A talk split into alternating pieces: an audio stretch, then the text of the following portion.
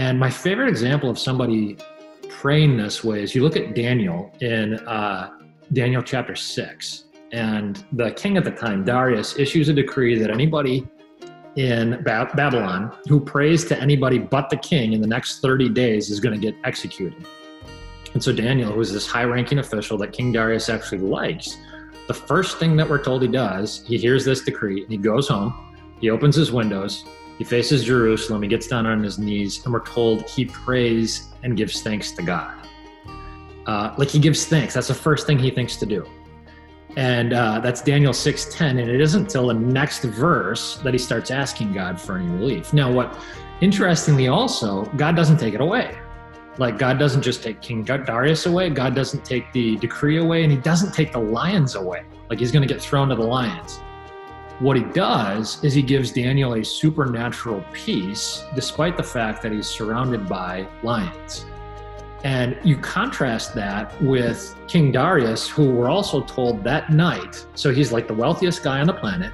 He's in the best palace in the world. He's sleeping in the comfiest bed in the world, but he's not sleeping, he's awake. He doesn't get one wink of sleep. And what that tells us is if you have the peace of God, which Daniel had, you know, like I'm thankful for what God has done, what he's promised, and uh, who he is, like his character I can sleep perfectly even though I'm surrounded by hungry lions. But if I only have good circumstances, like King Darius had, that's never going to be enough. I'm never going to be happy. I'm never going to find peace. So, I mean, like 99% of the time, what Christians are doing and, and the world is doing is trying to change the circumstances so that I can find peace. And it just it doesn't work like that. Change what's going on on the inside and be given, you know, be infused with the peace of God and then you become so strong that it's like, well, it doesn't matter what the world's circumstances are. That is Pastor James Hein, and I'm your host, Dr. Ben Kohls. I'm so glad that you have chosen to spend your time with me today. The Well Mind podcast is a space for in depth conversation about a broad range of wellness related themes and topics. By education, I'm a mental health counselor and a counselor educator. I'm passionate about personal growth living well, and thriving in relationships. Today, we take a journey into the crossroads of spiritual wellness and mental health. Pastor James Hein presently serves at St. Marcus Lutheran Church in Milwaukee, Wisconsin. James is an old friend of mine, and I'm so happy to have him on the show today. He's thoughtful, genuine, and compassionate, and shares about his own journey with the mental health diagnosis obsessive compulsive disorder.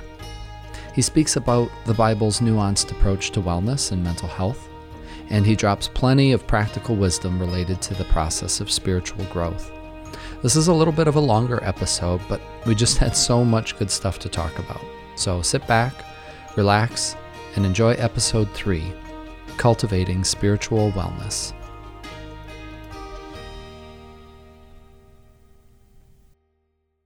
Pastor James Hein, thank you so much for coming on the show today. It's fantastic to have you as one of our initial guests on our Well Mind podcast. Uh, I look forward to our conversation, um, and I think I think we're going to touch on some really important topics, um, especially in regards to the intersection of uh, spiritual wellness and mental wellness. Um, yeah but before we dive into some of those topics, uh, maybe it'd be good for you just to give a little bit of information about your background, kind of where you're at in terms of your your professional career, uh, personal life, those kind of things, just to kind of orient us to where you're at. Yeah, I would love to. Thank you. And I don't know if I should go Dr. Kohls or Ben. I don't know which. Yeah, just Ben for here. Ben's okay. Okay, yeah, James is okay too. I never want to assume anything, but uh, uh, yeah, you and I go uh, quite a ways back, and uh, it's just kind of cool to be here in this moment right now. Um, but I've been a pastor for 13 years. Um, out of the seminary, I ended up at Rochester, Minnesota for a number of years, about seven or eight. And now I've been in Milwaukee, Wisconsin for the past five years, and I serve as lead pastor at St. Marcus Lutheran Church um, in Milwaukee, right in the, kind of the heart of the city. And I love the diversity. I love the urban work. I love uh, all that stuff and uh, like the humanity of it. And uh, it's it's fantastic. But for me personally, my history with like mental health and wellness and and all that stuff uh, is an interesting one in that I at a younger um, I, I wasn't necessarily diagnosed at a younger age, even though I knew enough. I had done enough research by like 14 years old to know that um, what I had seen on the Phil Donahue show, what they were doing an episode on, like I very clearly have that obsessive compulsive disorder thing. And uh, so I was dealing with it kind of on my own and in secrecy and quiet for a long time. Uh, I there's a high comorbidity rate with anxiety, depression, with OCD, and so I my OCD manifested itself in a lot of the traditional um, uh, ways, like the hand washing and the rumination and the checking and all that counting and stuff like that, those kind of rituals. But it was also a lot of like anxiety and depression too. And for me, the journey of figuring out what resource my Christian faith provides in navigating a lot of that was um, an interesting piece. Um, you know, my it wasn't just a faith thing, but it certainly intersected with my faith. And so, you know, I write what you're doing in this podcast, I think speaks into my own personal journey quite a bit. Yeah. And I appreciate you sharing that up front, James, and, and uh, being willing to talk about that today too. Um, and, and that's one of the reasons why I asked you on the podcast, frankly, is because I know this, this isn't, um, strictly a professional topic for you. Um, yeah. And, and I think that's, you know, we, we gravitate toward, towards things, um, that we're passionate about because we, we share some personal connection with it. Right. Yeah. Um, you know, for, for better or worse, I would say, but in this case, I think it's for the good, um, for, for you, for our audience, um, you know, for our time together today. So, right. Yeah. Yeah, and you're right. We do. We go way back, um, high school uh, years, college years, um, for sure, and have had had a lot of shared experiences, which I uh, often think of fondly. And yeah, yeah, yeah. So appreciate that we've been able to share some important moments uh, of life together, especially at early in our development when we were just trying to figure out who we were.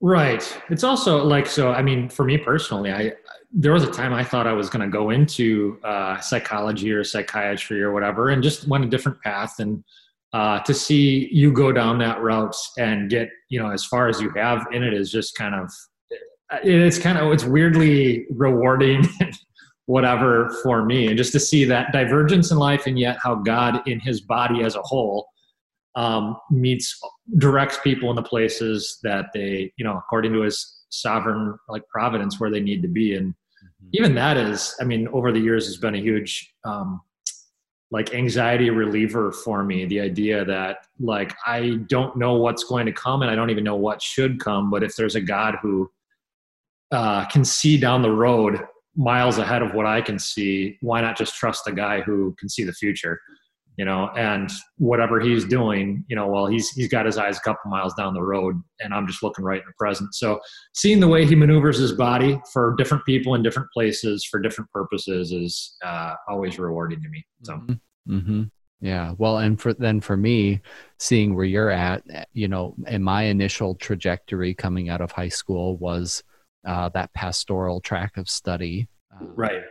And knowing that when you know when a door closes and you know that was a door that i decided to close. Yeah. Um, that other ones open up um, and so that ability to uh, pivot and, right. and adjust when you know in this case like a decision was uh, my own but there are plenty of times when choices are made for us uh, right.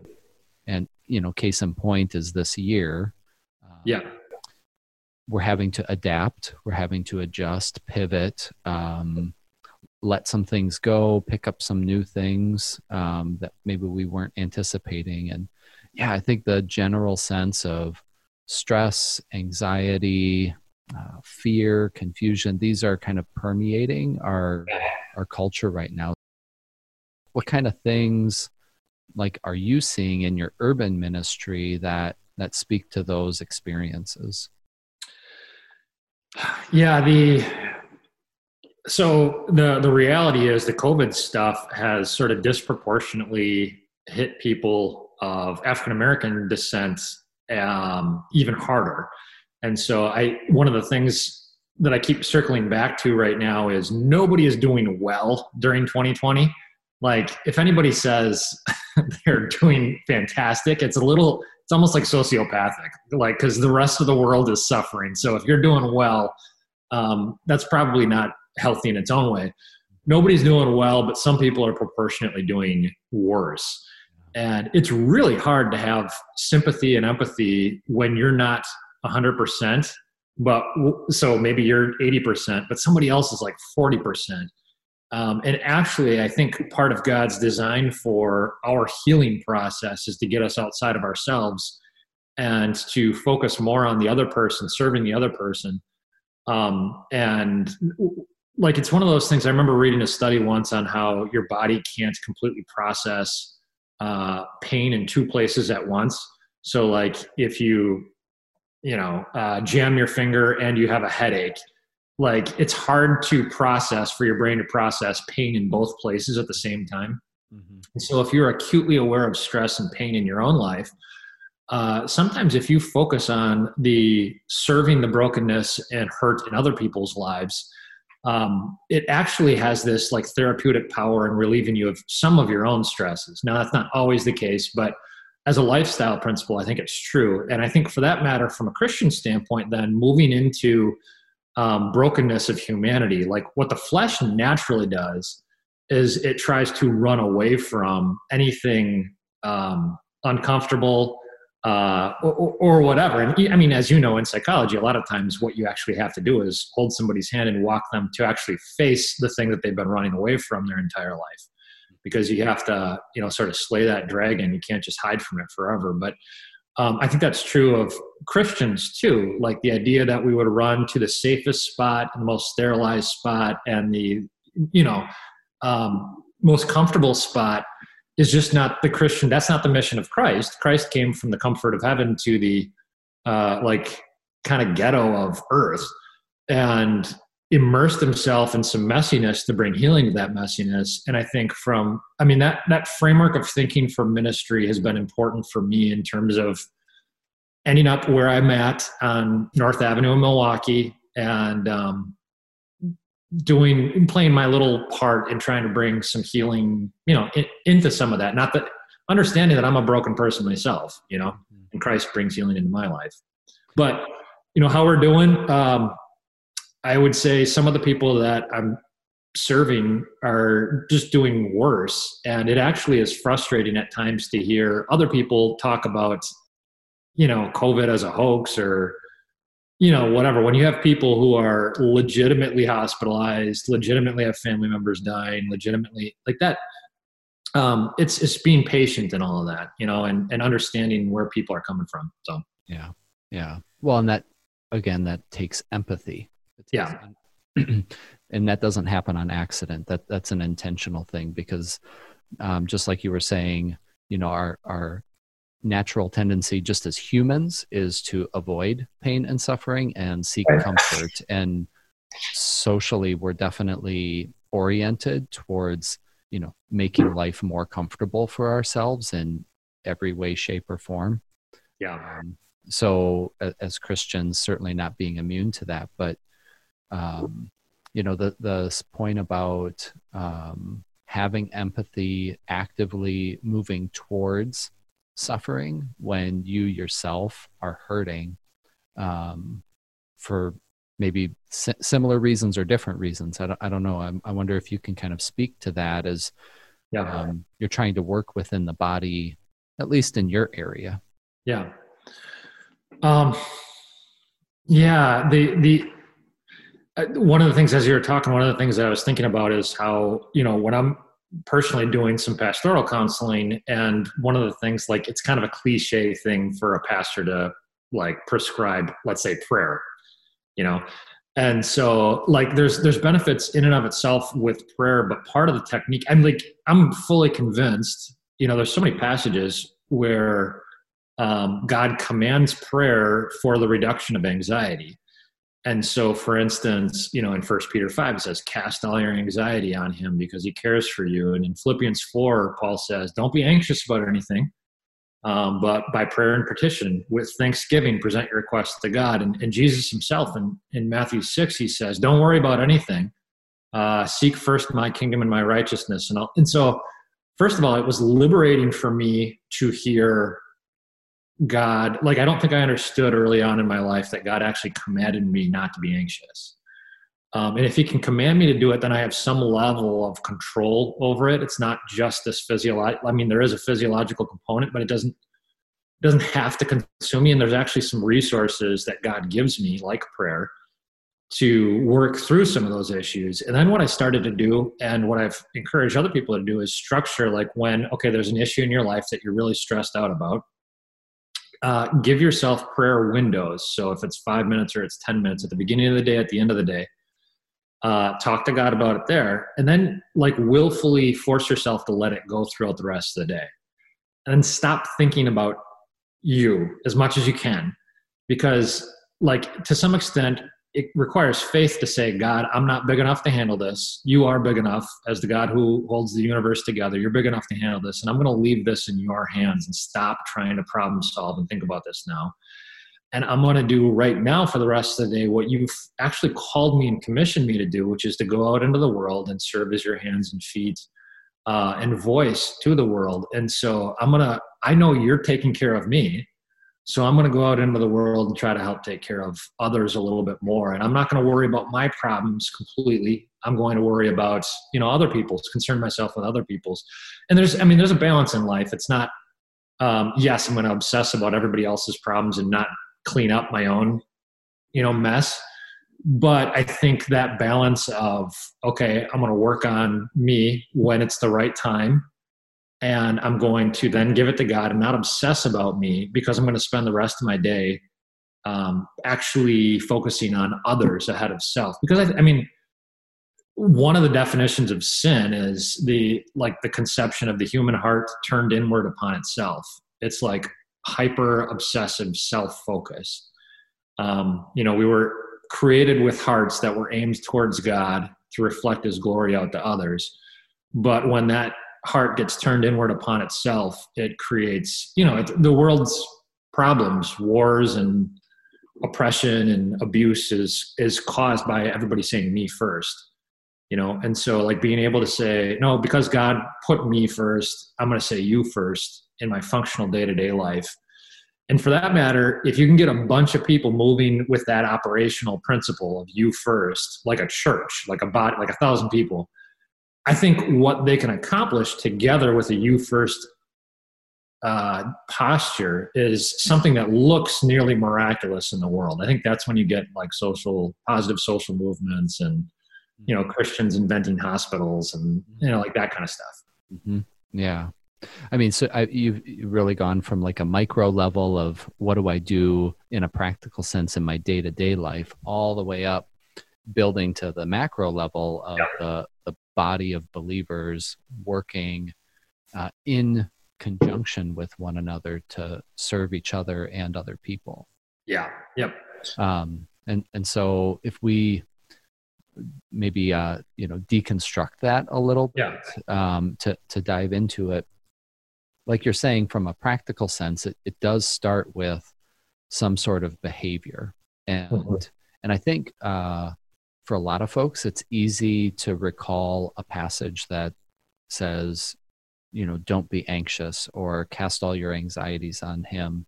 Um, but then I end up still feeling anxious and stressed. Yeah. And so then I feel badly about that.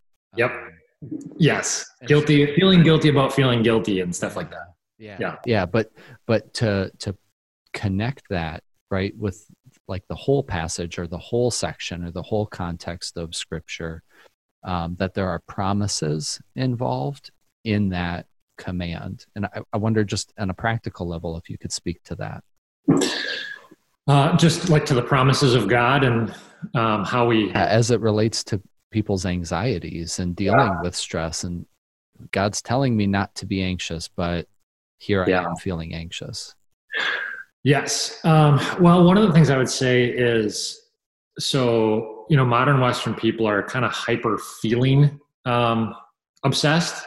Like our emotions drive us in ways that it's not that emotions are bad things but they're they should be the product of truth not the things that dictate truth. So one of the things that i'll try to counsel people into too and, and david does a phenomenal job of this in the psalms. I've gotten into the understanding the like psychological significance of the psalms much more in my my older life uh, and reading through the Psalms more in detail. But one of the things he does, for instance, is in Psalm 42, is he says, um, Why are you so downcast, my soul? Why are you fallen in despair?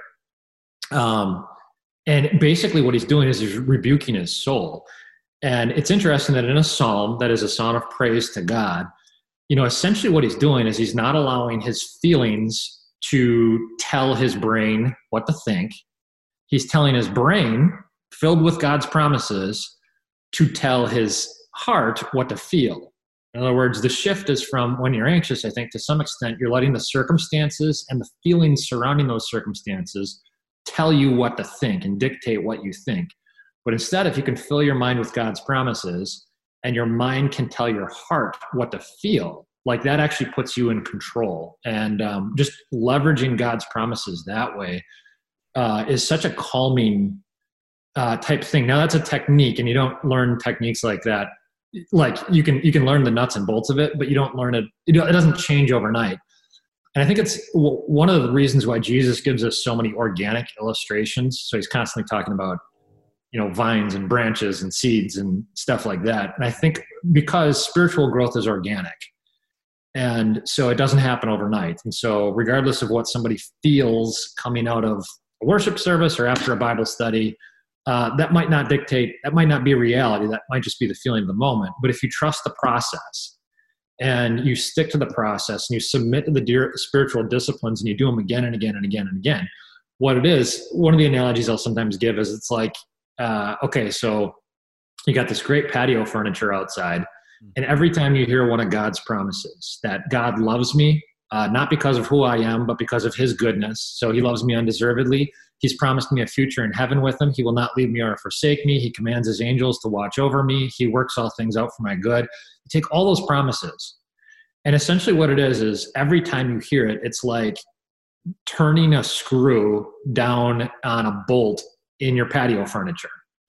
And like each time you hear it again and again, it's just twisting it a little bit further. And then when the storms come, the storms of life come, all your patio furniture doesn't fly away you know, because it's like um, if you're not bolted down, if you're not screwed down by that stuff, uh, it, like you're just completely a victim of the winds of life. But if you can have something that anchors you and cements you in what God's promises do, again, organically, day after day, you drill those things down, is it's like, you know, calm in the storm. It doesn't matter what comes, but you're going to be, you're going to stay fine, you know, and not like fine relatively. It doesn't mean you like the circumstances, but it's an internal calm that fights off the external chaos. And, and I mean, for a lot of us who deal with anxiety, depression, it's an inability to manage uh, stressors of life. You know, like a lot of us, it's not just like mental health issues or anything like that. It's like life complexity issues that we don't know how to manage that. You know, and so I think taking God's promises, drilling them down, that's what like the spiritual disciplines, as much as anything, is they're like they're like exercises Mm-hmm. You know, it's like getting your body in the same way you get your body in shape, you get your spiritual welfare in shape, and then you're you have the resources and the muscles to deal with the the inevitable things of a fallen world.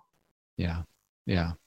So so I mean, what you're talking about is uh is a practice, right? Yeah. Mean, like like if or you know some people might defer to like having it in their routine or something right. like that but um really being intentional with it and saying this is a uh, an action that I'm going to take to yep.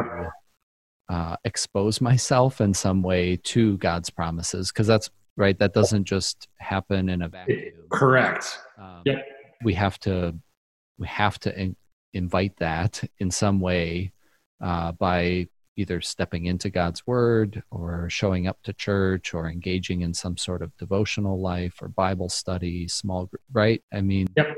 So that's and, and in fact, I'd even take it a step further. The like so not only do we need to invite those uh, those messages and those disciplines into our life, but the the rest of the world isn't neutral. Mm. Like so, everybody is constantly preaching to you a vision of the good life, and I mean, if you're not aware of it, it means you're probably buying it already. And uh, like so like every commercial every song every movie everything is essentially saying you know there's an emptiness in your life and it needs to get filled and whatever we're offering whatever vision we're presenting. Um you know like maybe that'll make you happy and maybe that'll make you whole and so it's like I, I often tell people like yeah i preach one pretty long sermon every week but there are other things that are preaching you constant sermons every day and so you need to balance out false messaging with true messaging in order to, again, kind of anchor yourself. Mm-hmm. Mm-hmm. Yeah. Um, so then, um, you know, as, as you're kind of describing these different practices and then now saying, well, and you also have to set boundaries with the other messages that you're exposed to. Yeah. I mean, how do you how do you coach or counsel people to discern some of those messages because some of them can sound really good and, and really right. appealing and um, but maybe they're but maybe they're not the truth um, yep. yeah how does one discern that yeah it's again i don't think you can navigate what is false without regularly having um, reminded it like daily reminded in your brain what's true. Like so if you're not hearing god's word on a regular basis i just assume like because there is the devil the world and the sinful flesh right? Like there is demonic forces trying to pull you away from christ there is a fallen world that is conducive to pulling you away from christ and you have this internal enemy like your own flesh that wants to run away from christ too so you have to be in those um, you, you, you have to force yourself to be in those true messages on a regular basis. Now, as far as like discerning, I think again, I think spiritual disciplines. What I usually tell people is like, so even uh, you know, maybe ninety percent of life involves making decisions that are not God said, do this or don't do that. So like gray area kind of this is like so who should I marry and what should I do for a living and like major life decisions. Where should we live and um, like how do i figure that stuff out well it's a combination i think the discernment comes with um, okay what biblical principles pertain to this particular area and there's usually you know several uh, am i regularly seeking like praying to god and seeking his uh, you know seeking his um, blessing his hand his his input on any of this uh, in other words am i talking to him about it where, where's my conscience at on this? Like, there is such a thing as a gut, and there is such a thing as a mind that God does give us to help navigate life. Like, those are really helpful tools. They're they're not the tools in and of themselves, like the be all end all, but they're tempered by the other tools. And then the third thing is Christian community, like the idea that every one of us would have somebody in our life that can speak. You know, not a friend that just always agrees with us, but a friend that speaks hard necessary truth. You know, the iron sharpens iron. We're encouraging one another, but we also hold one another accountable. You know, I think the modern Western belief that um, I can, I should be able to do everything by myself is not true. And for that matter, the idea that, you know, I can't tell you how many young adults I've worked with that essentially talk about uh, my relationship with God being, or my, my spiritual life being me and God. I'm like, well, that that that's not at all what the bible teaches. Like you need to be you're, you're a member of the body. And there's a hundred statements in the new testament that say like do this to one another. Love one another serve one another pray for one another it's impossible to submit to any of that it's it's impossible to one another unless you're deeply immersed in christian community and so like discernment like the idea of asking other people okay i'm dating this person what do you think you know I trust you. I'm opening myself up to you. Or I struggle with this. What do you think? Yeah, or I can. A lot of vulnerability. It is totally, it totally vulnerability. Um, but like theoretically, if we all confess that we're sinners saved by grace, like I've said for a long time that I'm convinced that um, AA and Weight Watchers figured out something that unfortunately the modern Christian church does not do very well. And that is the necessity of vulnerability with other human beings. And it's the ability to put your narrative into words in a way that heals us. Because, like, so the, the creation account is God creates this like watery chaos on day one, and then he uses his word to organize everything. And so he orders, like, so on day two, he, he creates this expanse that separates the waters. And um, so basically, there's this chaos that he brings to order through words. Now, ultimately, we understand in the biblical framework of thinking that that word becomes flesh and, and that meaning of life in Jesus Christ, the Logos, saves us.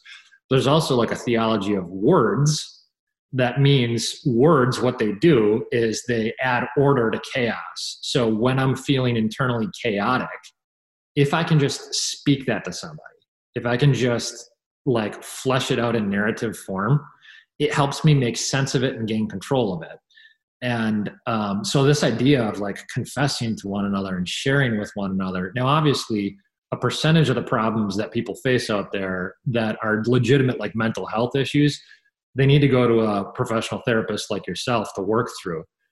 But a lot of people aren't very well simply in part because they don't know how to construct their negative internal emotions in that, like they're not sharing it with anybody and it just festers inside and so the importance of uh, humans in general but like christians should be leading the way on transparently sharing struggles because i'm not saved because i'm proportionately better than anybody yeah. I'm saved simply by God's grace, and I'm not afraid to admit I'm a sinner. I struggle with stuff. I need your help. I need you. And uh, if everybody does that, like it creates such a humble, safe environment. Yeah, yeah. You know, we we've been uh, dealing with social media in our lives for a long time now. Um, there's plenty of uh, young adults, uh, young people at this point that don't know a time without social media. Um, and now during um, COVID, when there have been a lot of restrictions in terms of connecting with others, um, mobility, uh, it's been very isolating experience for a lot of people. Um, I, have certainly read a number of uh, important articles about that topic and and how to how important social connectedness is.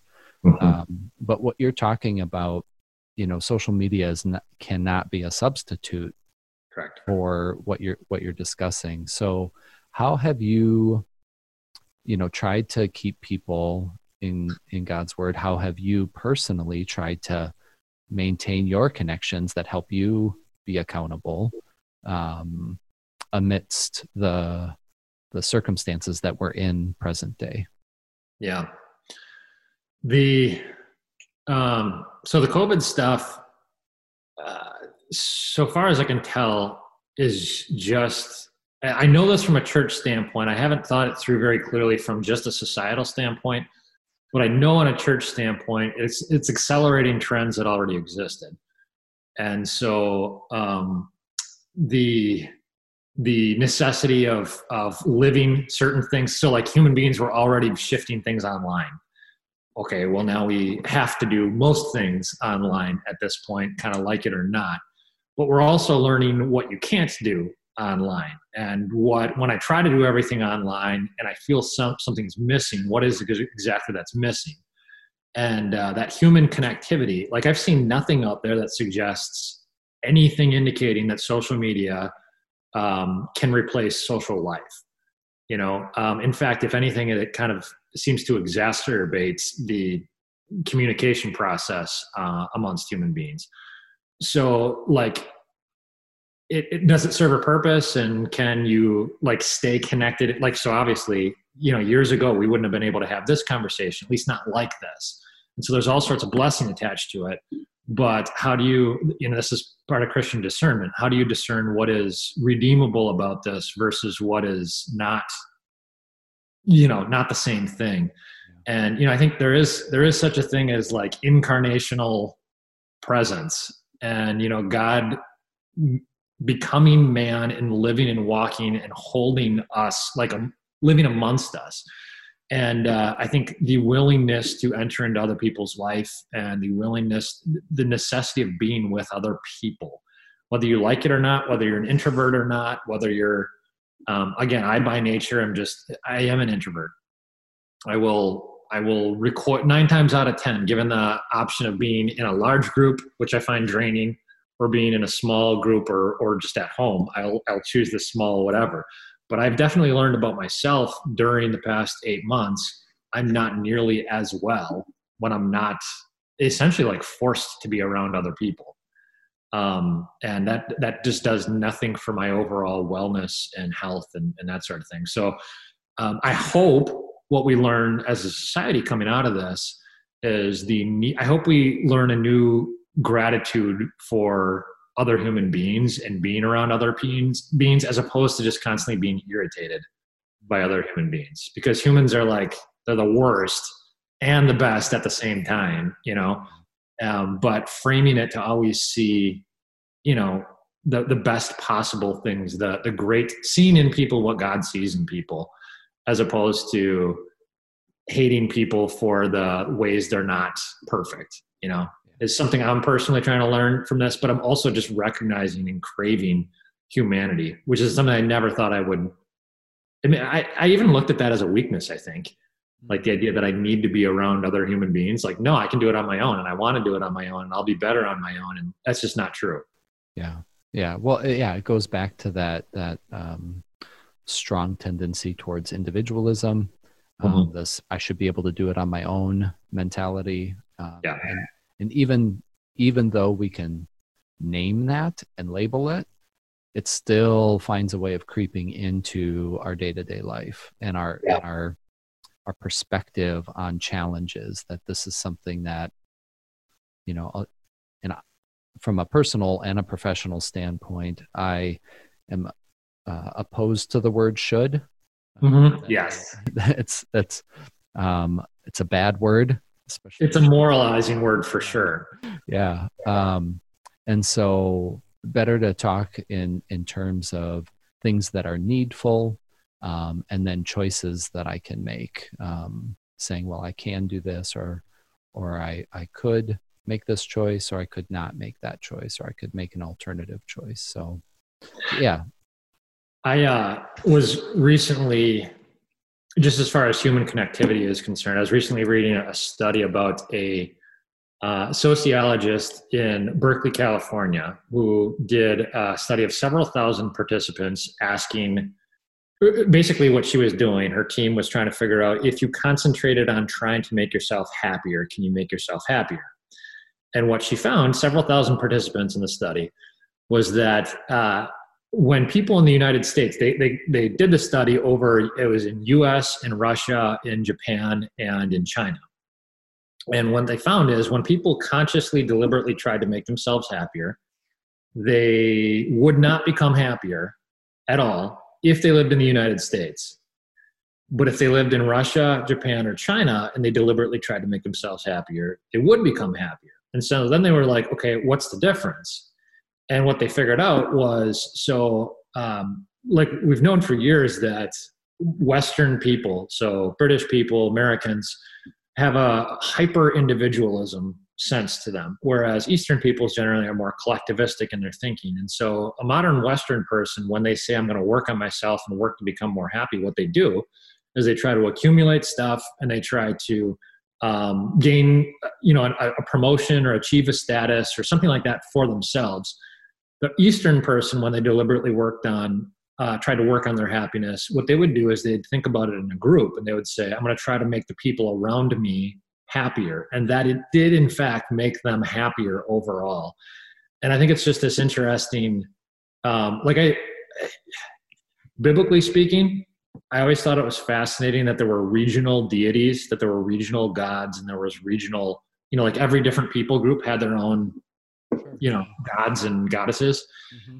and the older i get i'm convinced there is a western false god a western demon of individualism that makes us miserable by thinking the, the lie is we think we're liberating ourselves by detaching and decommitting from other human beings when in reality uh, we were wired by a relational triune god to exist in relationship with other human beings with other beings and and our lives are supposed to be more about them than about us. And i think the isolation and i mean everything that i've seen so far right now on pandemic rates of mental health like your so your business is booming right now right? Mm-hmm. um, and like the things like suicide rates and depression rates for specifically for young generations gen z and millennials who are already disconnecting from humanity because of technology to some extent and they're just doing terrible um, in part because of this lack of human connectivity and i think again covid has exacerbated that and my hope is that where we repent and are kind of redeemed from that is that we come out on the other side and we're just so much more into quality human relationships. Yeah. I, I, I did a presentation last fall, so fall, fall of 2019, on mental health to a, a pretty large group of educators. And, um, you know, one of the things that I was talking about related to Gen Z and millennial generations is that their source of significant stressors is very different than Gen X and and further back. Um, mm-hmm. They're much more focused on um, social issues, right? Things happening in the world, right? Uh, issues on a national or international level are are much more in their frame of focus in terms of things that they worry about or are stressed about. Um, yep. And economics um, there's still a, a, you know a large percentage of people, even in the U.S., that struggle with hunger and mm-hmm. getting enough food. Um, and this isn't um, so. This isn't something new, but now, like you said, we kind of overlay the landscape of 2020, not just with COVID, but also with a, a lot of social justice issues happening. Right. Yep. Um, that further heightens all of those um, sources of stress and anxiety. Yep. isolated than ever, so we're trying to connect virtually, which then exposes us. I think, and you kind of referenced this before, like social media isn't just like subpar in terms of connecting, but we're also exposed to so many more things that can make us feel bad. Yes. Yep. Um, so I, I think, um, you know, in terms of what you're talking about, are, are there some actionable things um, that that people can do to try and and move out of that mindset, where, you know, mm-hmm. that hyper focus on that, and, and yeah. pivot toward a different mindset? The one of the amazing things, so in the 20th century, in the age of technology and information, was that we give everybody access to everything. And so, you know, you can have conversations around the world. Um, you can connect with music and writing and you know books and and videos from around the world any and then it became like this asynchronous anytime you want anytime you and so it's access access access and so there's nothing in the world that has to be hidden to me except for the fact that maybe as one finite human being, I shouldn't have access to everything. And the idea that, okay, I can get a 24 hour news cycle with my personal preferences and biases attached to it. And I can just sit there and watch it nonstop is not healthy. Like I, am not, I'm convinced that like we've so tailor made uh, the world to our own personal biases that we inund- we're inundated with it and then we can't even interact with another human being that has different takes on things and so i think the the idea of turning off um, and tuning out and like the discipline now is um, can i say no to the things that i might be free nobody's going to throw me in jail if i watch this. Nobody's going to you know yell at me if i watch this. I have the freedom you know to do it. But am i able to self you know like self uh, discern and self discipline to be able to tune stuff out um, so for instance something like politics is is one of those things that i just think I don't think every Christian is. I mean, I think I grew up hearing that every Christian should do their duty and play their part and be there, uh, like take their citizens citizenship seriously. Yeah, you know, whatever. Yeah, I get that, except unless it's more freedom than you can handle, in which case you need to turn it off and tune it out and I think probably a lot of Christians are at that point right now where they just need to t- start tuning some stuff off and turning like self policing that way. And like, yeah, I'm not free to watch that movie, and I'm not free to watch that news program, and I'm not free to read this or listen to this or whatever. And I'm starting to sacrifice things uh, at the altar of the true God instead of sacrificing to all of my own personal preferences and, and false gods. Mm-hmm. You know what I mean? Like I think there's a, um, you know, what can we do? I because I think it's making us all worse. Like I think, for me personally, because so my wife's in a um, a program right now where she's got to be up pretty much every day at 4 a.m. and I'm not ready to go to bed at 8:30 every night. So um, I'm uh, staying up, and for the first time in my life as an adult, I'm I'm just like watching the news and uh, we have a news thing that comes on at like nine here. And every day i'm getting the coronavirus numbers and every day i'm hearing what's not working in the school system and every day I'm, and i'm like this is not making me better at all as a person you know? I'm fixating on on the things of this world as opposed to fixating on the god who rules over this world. And so i don't know that i'm free to partake of that now, you know? And I think I'm a lot healthier when I'm able to say no to that stuff. Yeah. And that's just one example, but you know what I mean? Yeah, no, I, I get that. I get that. Um, and I, I wonder a little bit um, as you're talking about that, like, you know, mental, like you said, mental health, um, like people aren't necessarily unwell strictly because of some sort of mental health issue. Um, but they're you know kind of mismanaging some of the ways in which they're spending their time or the things that they're spending their time with um, but when there is a mental health issue there something like depression anxiety obsessive compulsive disorder that does i, I, I think create some additional vulnerabilities there mm-hmm. for yep. um, dwelling on something you know even if i'm not necessarily exposing myself to it. I've kind of turned off the news. Yeah. But my brain isn't turned off yet. Right. right? Um, or or I'm and so then I'm I'm just feeling worse and worse and worse, or I'm getting more kind of ramped up. You know, my thoughts are going faster. Um, you know, I these are these are real things that are happening for that person at that time, even if even if nothing bad is going on in that moment it certainly feels like something bad is going on in that moment. And i wonder if there's a scriptural perspective on that like when we're in that bad place kind of in our own head on our own with it you know what does god's word say about those moments? Yeah. You know there is one of my favorites I mentioned Philippians 4 a while ago, which is the, the Apostle Paul says, Do not be anxious about anything, but in everything by prayer and petition with thanksgiving, pray to God. Now, that's an interesting statement.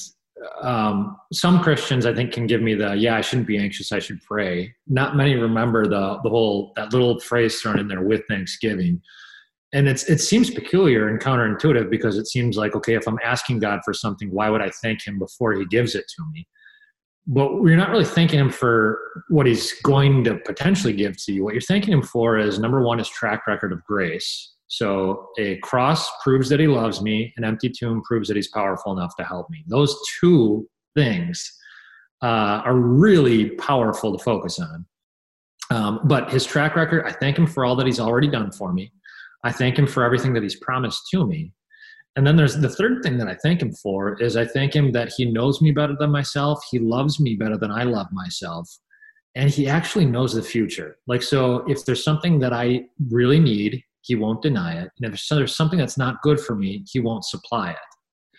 And my favorite example of somebody praying this way is you look at Daniel in uh, Daniel chapter six And the king at the time, Darius, issues a decree that anybody in ba- Babylon who prays to anybody but the king in the next 30 days is going to get executed.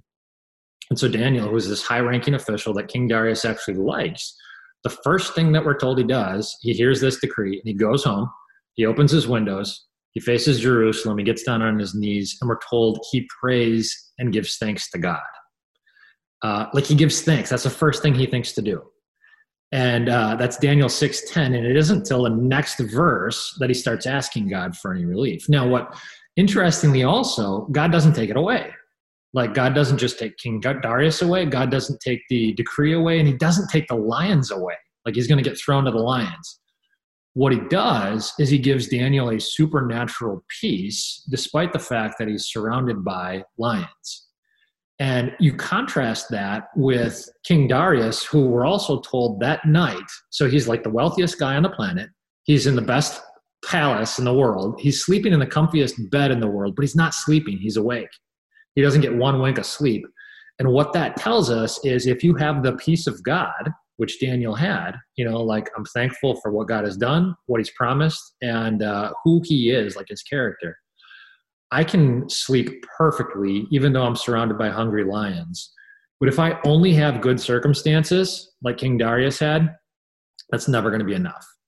I'm never going to be happy. I'm never going to find peace. So, I mean, like 99% of the time, what Christians are doing and, and the world is doing is trying to change the circumstances so that I can find peace. And it just it doesn't work like that.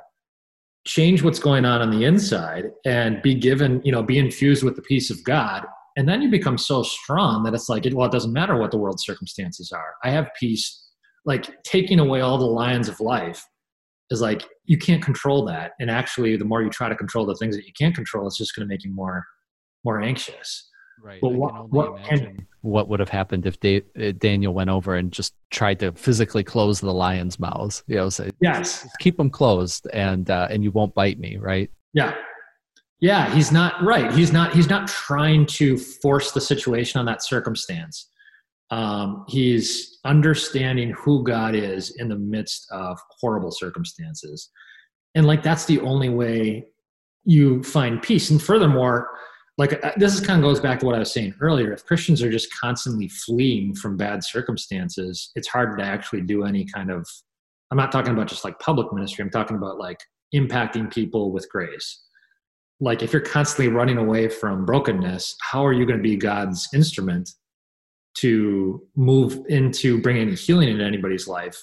And if you're not bringing any healing into anybody's life, how is your life like meaningful in any way? Like if we're created for one another and, and to serve and love one another.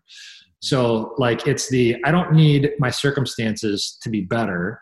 I need to I need God to make me so strong to handle my current circumstances.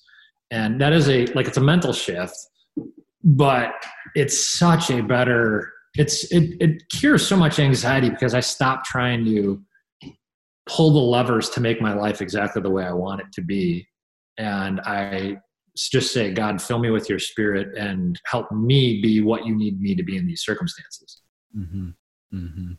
Yeah. So that, yeah, that, that gets into this um, practice of serving others and, mm-hmm. and, and being of service, uh, making yourself available, putting yourself in positions uh, to be a helper to others. And and yeah, there, there's lots of people that have uh, chosen to do that in a professional sense. Um, but I think there's an opportunity in everybody's life, regardless of your profession, regardless of your family or personal situation, um, to to do that to follow through on actually being of service to the people in your community in in, in your area. Um, but it, it takes a, a conscious decision to do that. Um, yep. so so like from a motivation standpoint you know where, where does that where does that christian motivation come from to to put yourself out there knowing yeah you're broken i'm broken yeah. and God can still use us? Yeah. I think the like so uh, for me, part of the motivation is the kind of like eternal perspective of, okay, I'm going to be here maybe 70 or 80 years. And I'm not even guaranteed that, but maybe 70 or 80 years. But I'm an eternal being.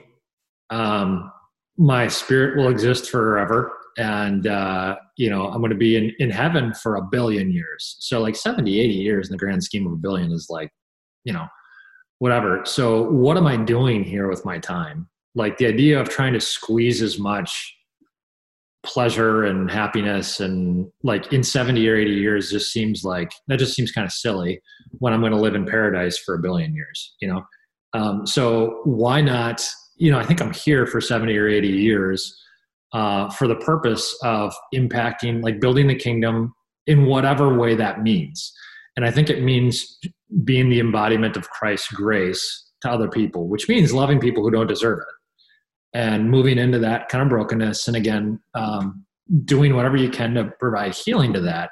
And like in our society today, I mean, we just talked about how lonely people are, how isolated people are, how particularly young adults. Like, and one of the things that every human being can do is they can listen. Like, just go in and ask somebody, like, just in, interestedly actively listen to somebody you know and i think that's like you know and i mean there are still hungry people today but it, it's not the issue probably that it was at jesus time. And so what jesus did is he would give people bread and then he would teach them how he was the bread of life you know and both of those indicated his love for them. He provided for physical needs and he married that to spiritual need too. And if you can just like, if people are truly are, if one of the biggest human needs right now is interconnectivity, like I need another human being, because the, the number one response to, since 2004, I think it was, the number one response to how many close personal friends and confidants do I have? You know, the number one response in America is zero. I don't have anybody. The number for years and years, I think the number, the answer used to be three like I have three close personal friends, but the average person today, or the most common response given anyways, is I don't have any. So like, but you can be that to somebody. It now it takes a conscious decision, but you can say, yeah, that guy over there is really rough, and uh, a lot of people don't have time for him. But if I just show up and I ask him how he's doing, and I, I ask him about his life, and I ask him what he thinks about things, and he will feel so much better about himself, about his life, about, and not only that, but I'll gain trust uh, to the point of building this bridge of like, so I'm healing him in some way by letting him share his story.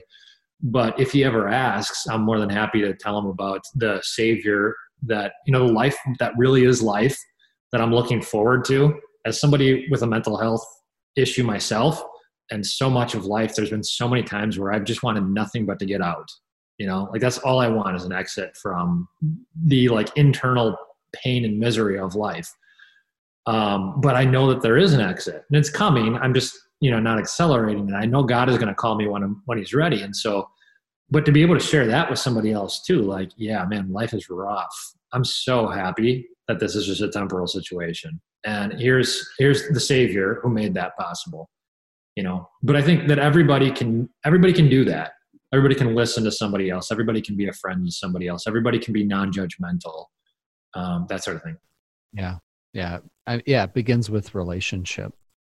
And uh and that relationship then becomes the the pathway to all these other things what, what yeah whether it's happiness uh whether it's evangelism uh, yeah. whether it's yeah just even physically giving somebody bread you know that, that there there has to be some sort of a relationship there in order for that to be meaningful in any sense of the word a human cannot be well without connection to other humans.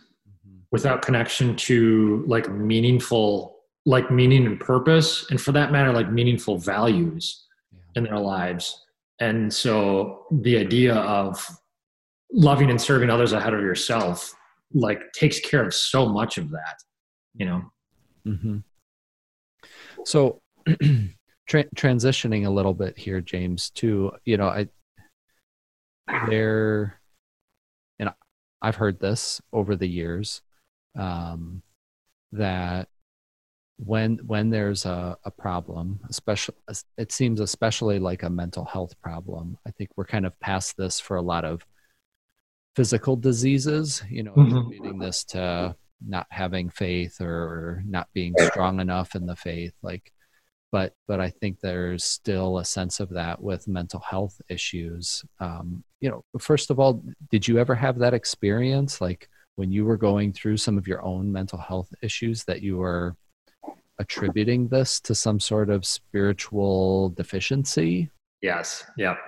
That was definitely there. Um, and I wouldn't point to any one person. And, and honestly, my inability to navigate it for much of my life was the number one issue, I would say, in many cases, was like it was my own. First of all, some of it was nobody's fault. Uh, and some of it was my own whatever that I like I have to own more of that than anybody else. But I would also say that I mean anybody who's born and raised in a like conservative religious upbringing, there is this temptation to like if if you only have a hammer in your toolbox, every problem is just a nail. And so if you're in a religious setting, you assume, okay, well, if this person's suffering, that's because you don't have enough faith.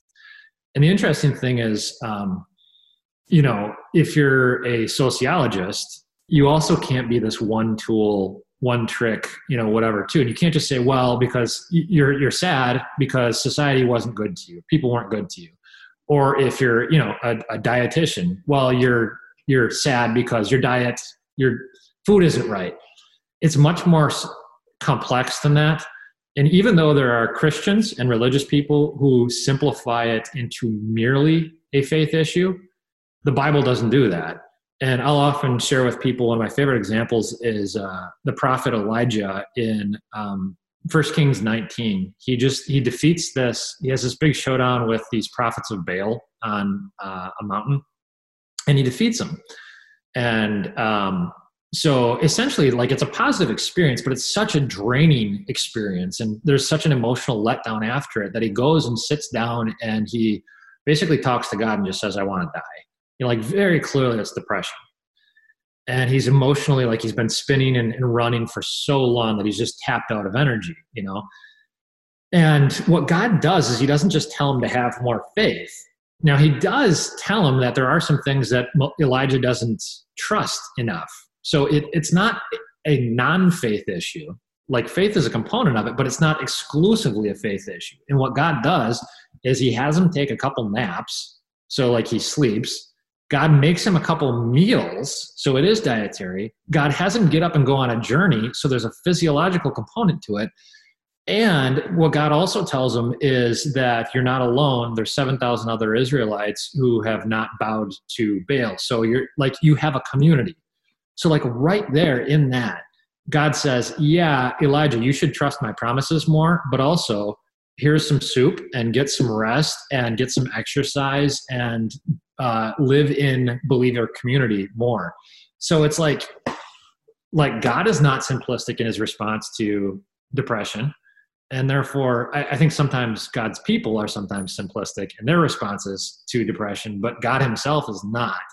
And all you have to do is look at the, you know, the case study of Elijah to see that. Mm-hmm.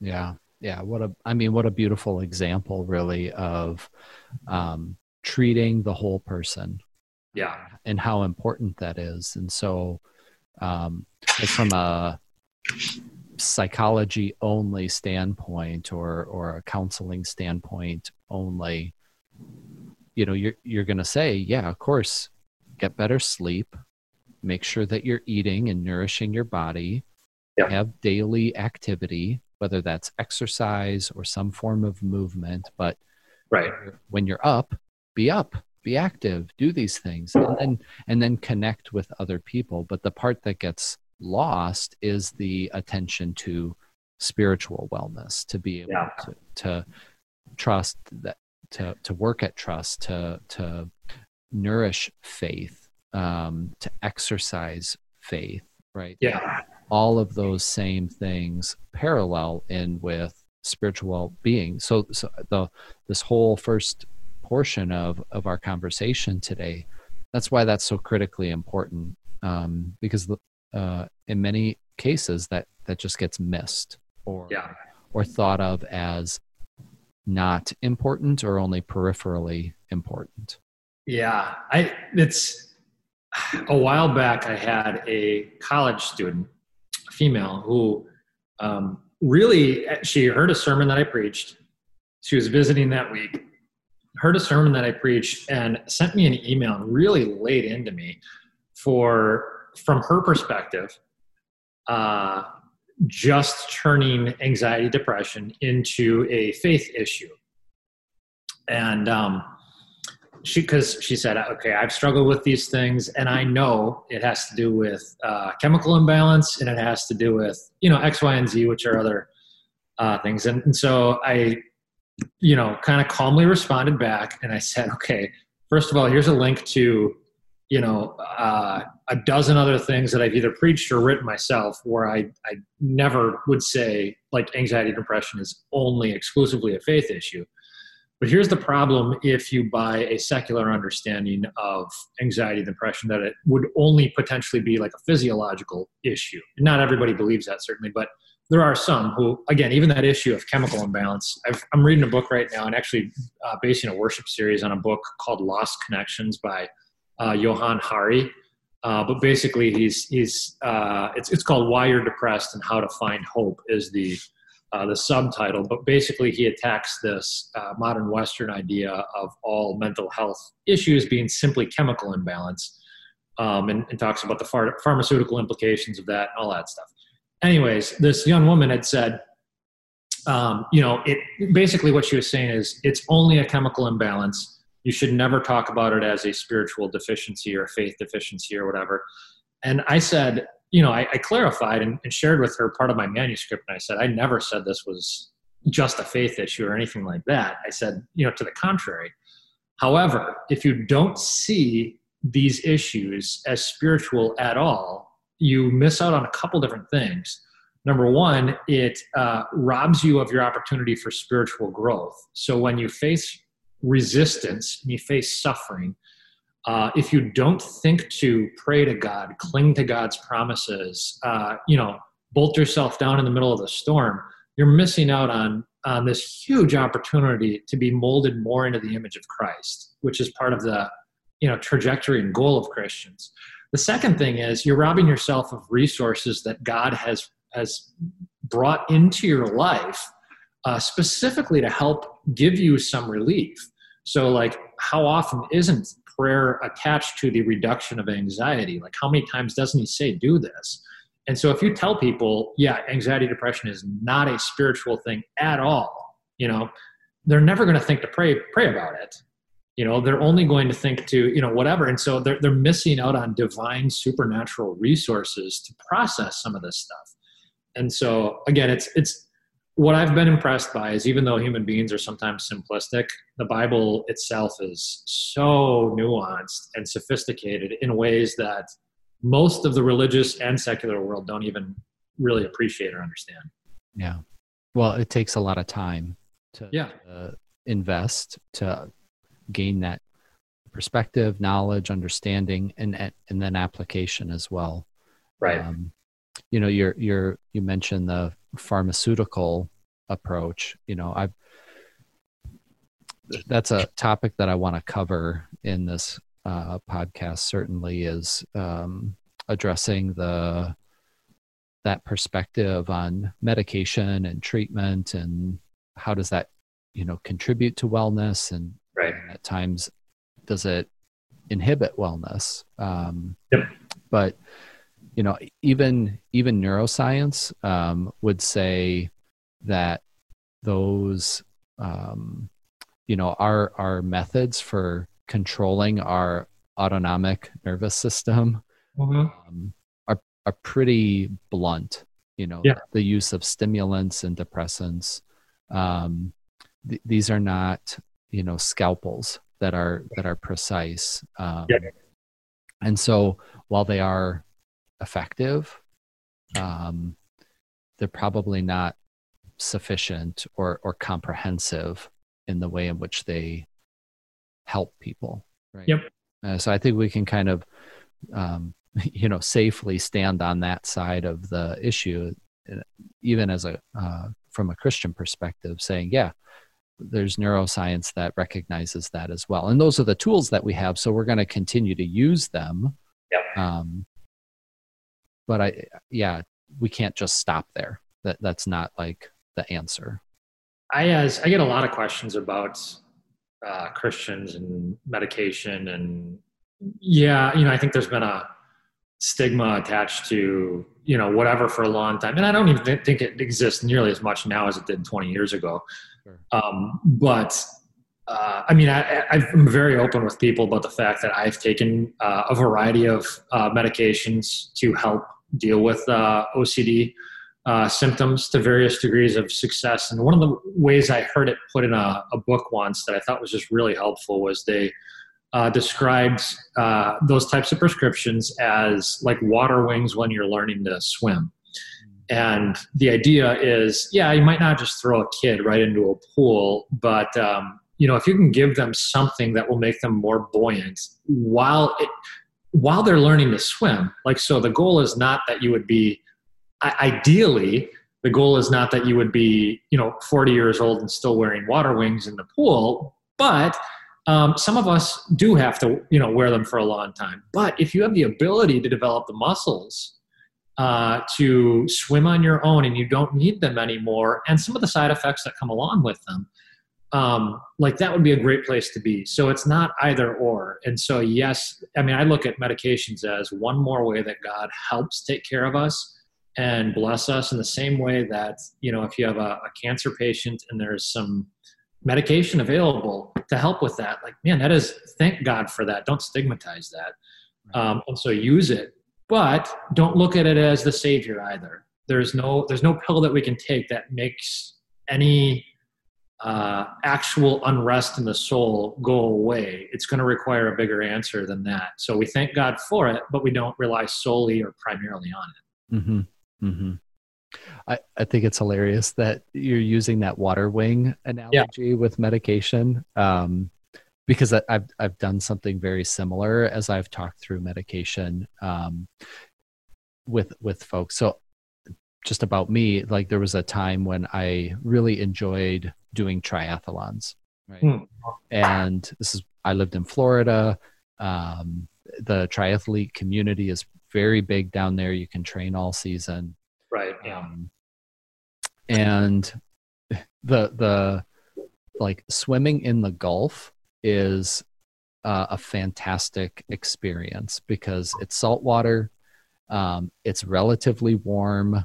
Um, there's not really these strong, strong currents in most of the areas where I was swimming and doing and doing racing, and so like I didn't I didn't need any help. Like I, I could just yeah. wear my triathlon suit and go yeah. out there. And my success or lack of success was 100% on me. Like it was just based on my training. Well and i moved back to the midwest and i i did some triathlons up near duluth in a lake. Um, not salt water. Still still no currents but if it's breezy all of a sudden you know you've got this big chop right? Yep. um and and let me tell you the water's not warm. Right. so i needed help. I i, I needed uh it didn't matter how much i trained i couldn't keep my body temperature up. So i needed a wetsuit right? Yep. and i needed a f- like a full body wetsuit but i didn't have one. I had one that didn't have sleeves but it had legs so i was like okay i'm gonna i'm gonna do this so it wasn't great but it still helped me and I got through it. Um, yep. And so that's kind of a little bit of a longer explanation why sometimes we can be doing really well and like the things that we're doing are sufficient. Yep. Um, what, you know, in terms of our self care, uh, going to therapy or counseling, meeting, you know, with my Bible study group. Um, but then sometimes circumstances change and if we just apply the same approach to it we're not going to find as much success or or we're not going to be successful at all. And so that's at times where medication comes in is that um, it's that wetsuit right? It's that extra support that i can have when circumstances change and and i'm the normal stuff that i'm doing just isn't working. Right. Yep totally totally agree. Now, yeah. people that live up in alaska and they're doing triathlons they have to wear the wetsuit all the time. There, there's never a time when they don't. So there are folks that right have to have medication their whole life and and that's part of them taking care of themselves and yeah. and that's a real circumstance as well. Totally. Yep. Um I, the coming to acceptance on my obsessive compulsive disorder and realizing so like i had heard that when i was younger too like when we figured out that some of my behaviors were not um like okay this isn't normal like the word maybe this is a phase mm. uh, was used and i know that's sometimes used uh, i know that's there are true things about phases in childhood development and stuff like that but there are also things that skew far outside the realm of typical pattern behavior yeah. And um, when i eventually got to the point where i realized i'm in it for the long haul on this thing like till i die i'm going to have some manifestations of OCD, and this is going to be in every if and if I don't do my regular um, kind of behavioral therapy things for myself that I need in order to be well, it's going to go off the rails and um, you know whatever. And I, I resented that for so long, and at some point in time, you know, through the grief process, came to an acceptance of it, and understood also that at various points that's probably going to mean uh, potentially some medication for me. And I am literally to the point where I will even get like some almost kind of nervous tics um, if I if I don't, and if I'm not on medication, or if the situation becomes so stressful that you know whatever, and that just it's like you know I'm, I'm studying right now and pre- prepping to preach on the Apostle Paul's thorn in the flesh, and uh, he asked God to take it away, and then he, God says, My grace is sufficient for you, and my power is made perfect in your weakness. And the reality that God allows me little thorns so that he can spare me from becoming proud, arrogant, and ultimately like the final, the potential thorn of, of like hell. He gives me a little slice of hell sometimes here on earth and he allows it. But that actually makes me so much spiritually healthier when I realize I'm dependent on him I'm dependent on the blessings that He's brought into my life and the people that He's brought into my life. And uh, some for some of us, we're going to be dependent on medication from a in a healthy way, like a prescribed way, and um, that's okay. It makes me humble, but humble's a good place to be. It's fertile grounds for like spiritual development. Yeah, yeah, absolutely. When in in our weakness, we see His strength, and yeah. uh, so. All right, so let's let's bring this home uh, today. Uh, I've certainly appreciated um, our conversation, our discussion. Talked about some things that I figured we would, and then talked about some things that I had no idea that we were going to. So that's um, that's fantastic. I, I, appreciate that. So uh, one of one of my questions um, that I like to ask uh, at the end is um, what kind of what what's next for you? What what kind of projects are you working on currently? What uh, goals have you set for yourself? Yeah what what's down the road that you're working toward? Um i am so i know i resisted for a long time moving anything from a church community standpoint online. Um, so like we had a website and stuff like that but i didn't move beyond that because I, I was so concerned about. I, I, knew the impact of social media. I knew the impact of how uh, you know digital connection doesn't substitute for like incarnational connection, and so I was resistant of that. Uh, then we you know hit the pandemic point, and it was like no gatherings of more than ten, and it's like okay, we have to use this connection some. We have to use these gifts somehow, and for that matter, you know, I think I forget exactly what the distance was. I think it was about 80 years between the invention of the printing press and the Reforma- the Protestant Reformation. And the single biggest communication shift in the last 500 years has been the dawn of the internet. And so I think we've we've had that for like 30 years now. I don't think the church has figured out like God's people have figured out how to leverage that for gospel proclamation and kingdom building in the long run. And so, uh, like, that probably is the thing, like, macro that I'm thinking of on a regular basis. Uh, from a church standpoint, it's like what can we shift online and what can't we? And so you can't substitute human relationships with digital relationships completely.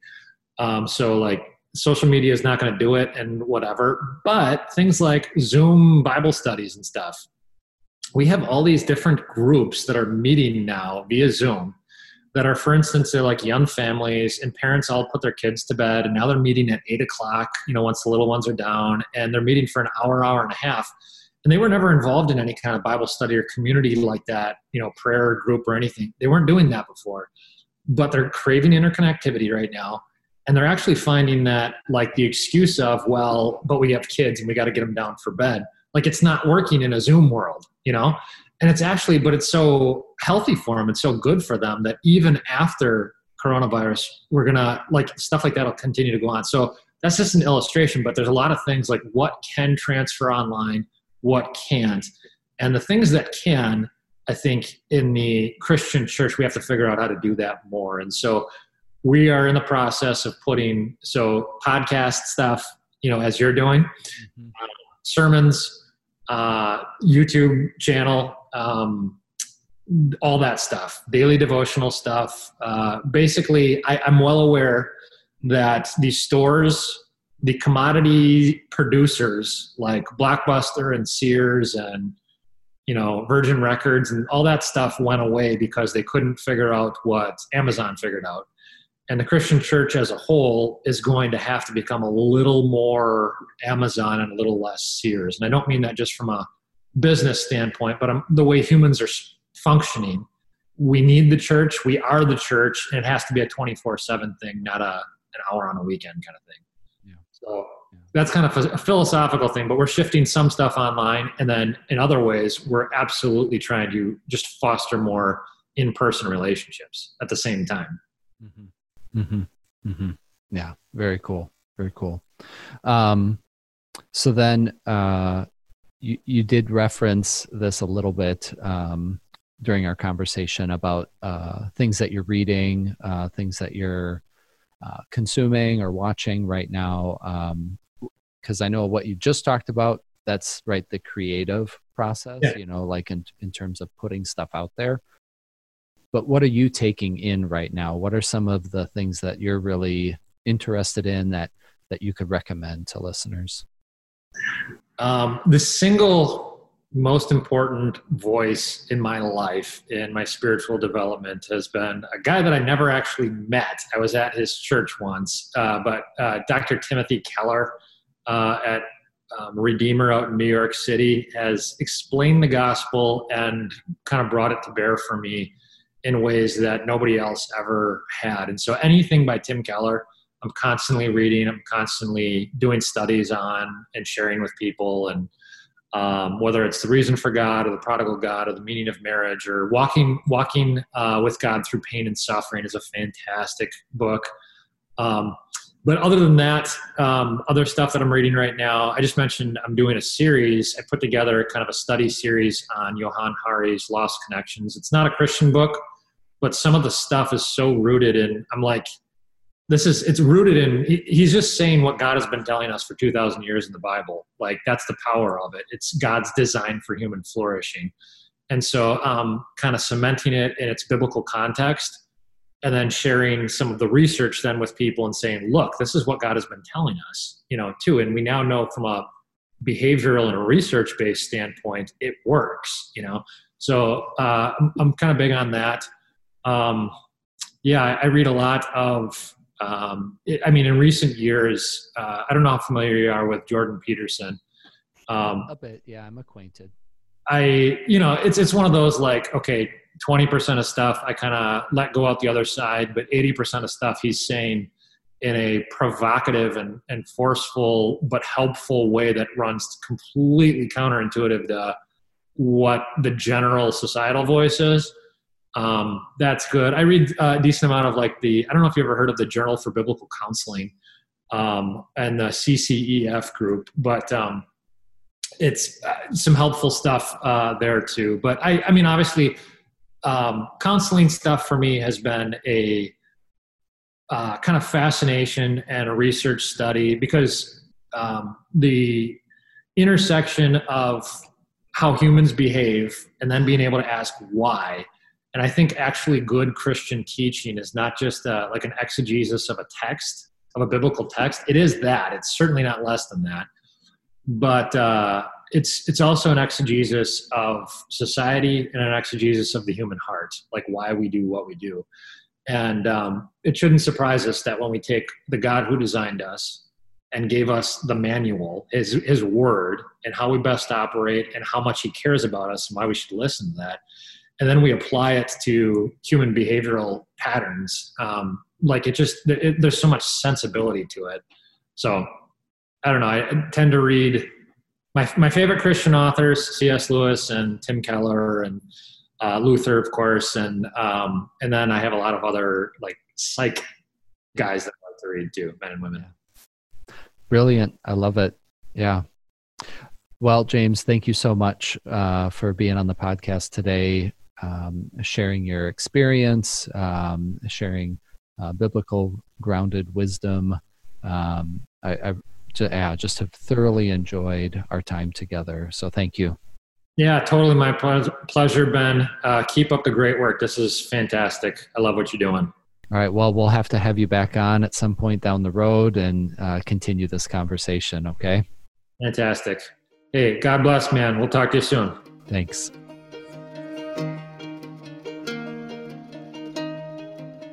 Thank you so much for listening. If you enjoyed the show, please subscribe through your podcast app so that you automatically get the latest episode. I plan to publish one episode a week every Monday. Also, consider taking a moment to review the show if you found our discussion meaningful to you. Good old word of mouth is great too. Let people know about the Well Mind podcast and spread the word. During today's show, James and I made reference to a few different publications, resources, podcasts. You can find all of that information in the show notes page. Many thanks to the staff here in the Bethany Lutheran College podcast studio Greg, Seth, and Caleb have been tremendous in providing technical support for the podcast.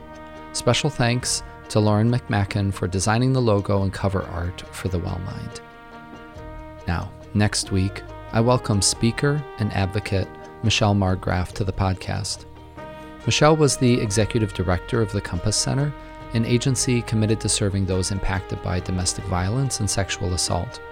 Now, she serves as the Director of Family Support for Kingdom Workers. She frequently provides something called bystander trainings. These are trainings that prepare people to intervene in safe and effective ways when they see someone being harassed. She also facilitates educational and experiential trainings that go in depth on how to support people in domestic violence situations. Honestly, we take on some pretty heavy topics next week, but I, I can't stress enough how important it is to equip yourself with the tools and the know how on responding when someone breaks their silence and speaks about their experience with abuse, assault, or domestic violence. Thanks again for tuning in, and until next time, be well.